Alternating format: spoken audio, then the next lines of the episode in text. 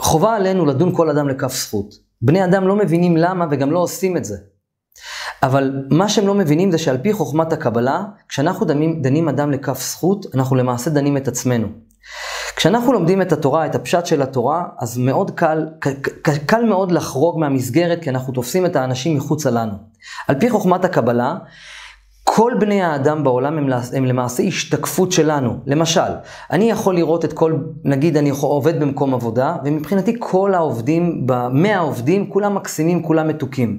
יכול להיות אדם לצידי באותו מקום עבודה, שהוא חושב שכולם מניאקים, כולם רעים אליו, כולם גונבים ממנו, האנשים שבעבודה לא נחמדים אליו, אבל זה אותו מקום עבודה, ואלו אותם אנשים, וזה אפילו אותם תפקידים. אלא כל אחד על פי רמת השיעורים שלו, מה שהוא משדר זה מה שהוא מש... מש... מקבל. אם האדם משדר נינוחות, וטוב, ורוגע, ונעים בחברתו, והוא עושה את הכל בצורה מאוזנת, הוא יקבל את הפידבק הזה מהזולת. אם אדם משדר כל הזמן עצבנות, אי נוחות, לא נעים בחברתו, והוא מריר, הוא יקבל את זה מהזולת. לכן, כל, על פי חוכמת הקבלה, כל בני האדם משתקפים בתוכנו, ולא קורה שום דבר מחוצה לנו, אלא אם כן זה שיעור עבורנו.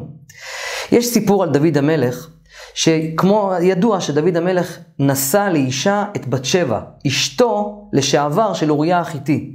אוריה החיתי היה חייל אה, בצבא של דוד המלך, והוא שלח אותו לקרב, למלחמה, ואוריה החיתי מת במלחמה, ולאחר מכן דוד המלך נשא לאישה את בת שבע, שהוא מן הסתם הייתה לו תשוקה אליו, אליה. ו... ושלח הקדוש ברוך הוא את נתן הנביא לדוד המלך ואמר לו, אני אקריא לכם את זה ממש מהפס, מהפסוקים. וישלח אדוני את נתן אל דוד, ויבוא אליו, ויבוא אליו ויאמר לו, שני אנשים היו בעיר אחת, נתן לו משל, אחד עשיר ואחד רש, אחד עני, עשיר ואחד עני. לעשיר היה צאן ובקר הרבה מאוד, ולרש אין קול כי עם כבשה אחת. אשר קנה ויחיה ותגדל עמו ועם בניו יחדיו. מפיתו תאכל, ומכוסו תשתה, ובחיקו תשכב, ותהי לו לבת. אז היה בן אדם עני, שהיה לו כבשה אחת, וזה כל מה שהיה לו. ויבוא הלך לעשיר, לאיש העשיר, ויחמול לקחת מצונו מבקרו, לעשות לאורח הבא לו. ואז יום אחד העשיר היה צריך, לעשיר שהיה לו מלא צאן ובקר, הוא היה צריך יום אחד היה לו אורח, והוא היה צריך לקחת כבשה, לשחוט אותה ולעשות מנגל על האש. לקח העשיר את הכבשה של העני, ועשה ממנה מנגל ושמר לעצמו. שאל אותו, ו... ויעשה על האיש הבא אליו, נתן את זה לאורח שלו לאכול. שאל נתן הנביא את דוד המלך, מה דינו של האיש הזה? נתן הנביא כאילו בא אליו לשפוט, כבוד, כבוד, כבוד המלך, זה מה שראיתי בעם, מה אני צריך לעשות? ויחר אף דוד באיש מאוד, ויאמר אל נתן, חי אדוני, כי בן מוות האיש העושה זאת. חי השם זה כמו שבועה. צריך להרוג את האיש הזה. מה זה הדבר הזה? האיש הזה עשיר, יש לו מלא צאן ובקר, והוא הולך ולוקח את הכבשה של האישה, של הגבר, של השכן המסכן שלו. חי השם, כי בן מוות האיש, אז לך תתהרוג, תוציא אותו להורג. ואת הכבשה ישלם ארבעתיים, שישלם פי ארבע, שיחזיר לו ארבע כבשות. עקב אשר עשה את הדבר הזה ועל אשר לא חמל. אמר לו נתן הנביא, תשמעו איזה יופי, ויאמר נתן אל דוד, אתה האיש. כה אמר אדוני אלוהי ישראל, אנוכי משכתיך למלך על ישראל, ואנוכי הצלתיך מיד שאול. אמר נתן הנביא לדוד המלך, אני שלחתי, הקדוש ברוך הוא שלח אותי עם המשל הזה כדי להגיד לך את המשל הזה ולומר לך, כה אמר השם אלוקי ישראל, אני משכתי אותך למלך על ישראל, אתה העשיר, ואתנה לך את בית אדונך, ואת נשי, נשי אדונך בחיקך, ואתנה לך את בית ישראל ויהודה. ואם מעט ואוספה לך כהנה וכהנה, ונתתי לך עושר, נשים, ילדים, מדוע בזית את דבר אדוני לעשות הרע בעיניו? את אוריה החיתי הכית בחרב, ואת אשתו לקחת לך לאישה. הלכת, שלחת את, את אוריה, כי ידעת שהוא ימות במלחמה. שלחת אותו גם להיות ראשון בקרב, כדי שתוכל לקחת את האישה שלו, את בת שבע. ועתה, אומר נתן הנביא לדוד המלך, ועתה לא תסור חרב מביתך עד עולם. עקב כי בזיתני ותיקח את אשת אוריה החיתי להיות לך לאישה. כמה אנחנו לומדים מוסר מהדבר הזה. על פי חוכמת הקבלה חובה לדון כל אדם לכף זכות.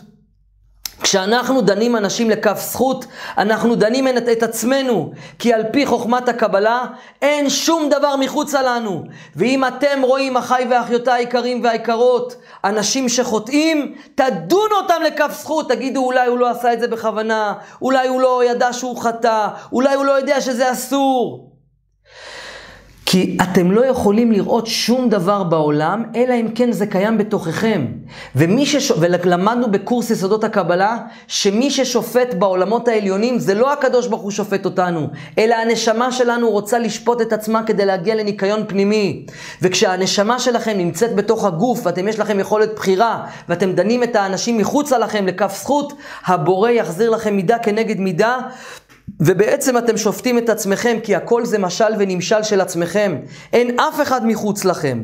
יש רק אתכם ואת השתקפויות של עצמכם ואת התיקונים שלכם על בני אדם אחרים. ואם אתם תהיו ב"ואהבת לרעך כמוך" ותדונו את הזולת לכף זכות, ידונו אתכם מן השמיים לכף זכות ויפתחו לכם צינורות השפע. שימו לב, על מה נענש דוד המלך שהוא לא דן את, ה, לא דן את השיר הזה לכף זכות, שימו לב, שהוא לא חקר את זה. אומר ככה, נגזר על שושלתו של דוד להילחם לנצח, עונש מספר אחד. עונש משפ... מספר שתיים, נשיו של דוד יינתנו לאדם אחר שישכב עם הנשים שלו מביתו. ואתם יודעים שאבשלום המל... אבשלום, הבן של דוד המלך, עשה צרות לאבא שלו, רצה לרצוח אותו. אדם מביתו של דוד ישכב עם נשותיו בפומבי. דוד לא ימות, בנו של דוד ימות, הבן של דוד מבת שבע ימות, לקדוש ברוך הוא יש סבלנות, 30 שנה. זאת אומרת, אחיי ואחיותיי היקרים והיקרות, לדון לכף זכות, אתם דנים את עצמכם לכף זכות, כן? אף אחד בעולם, אתם בעצם כל רגע במשפט בשמיים, וכשאתם דנים לכף זכות, אתם דנים את עצמכם לכף זכות ופותחים לעצמכם את צינורות השפע. זה ואהבת לרעך כמוך, זה השתוות הצורה. כשאתם מבינים שהכל קורה לטובה, כי הכל זה שיעורים של עצמכם, ממה שקורה פנימה משתקף החוצה, ועליכם להמתיק חסדים על הדינים על ידי ואהבת לרעך כמוך. כמוך.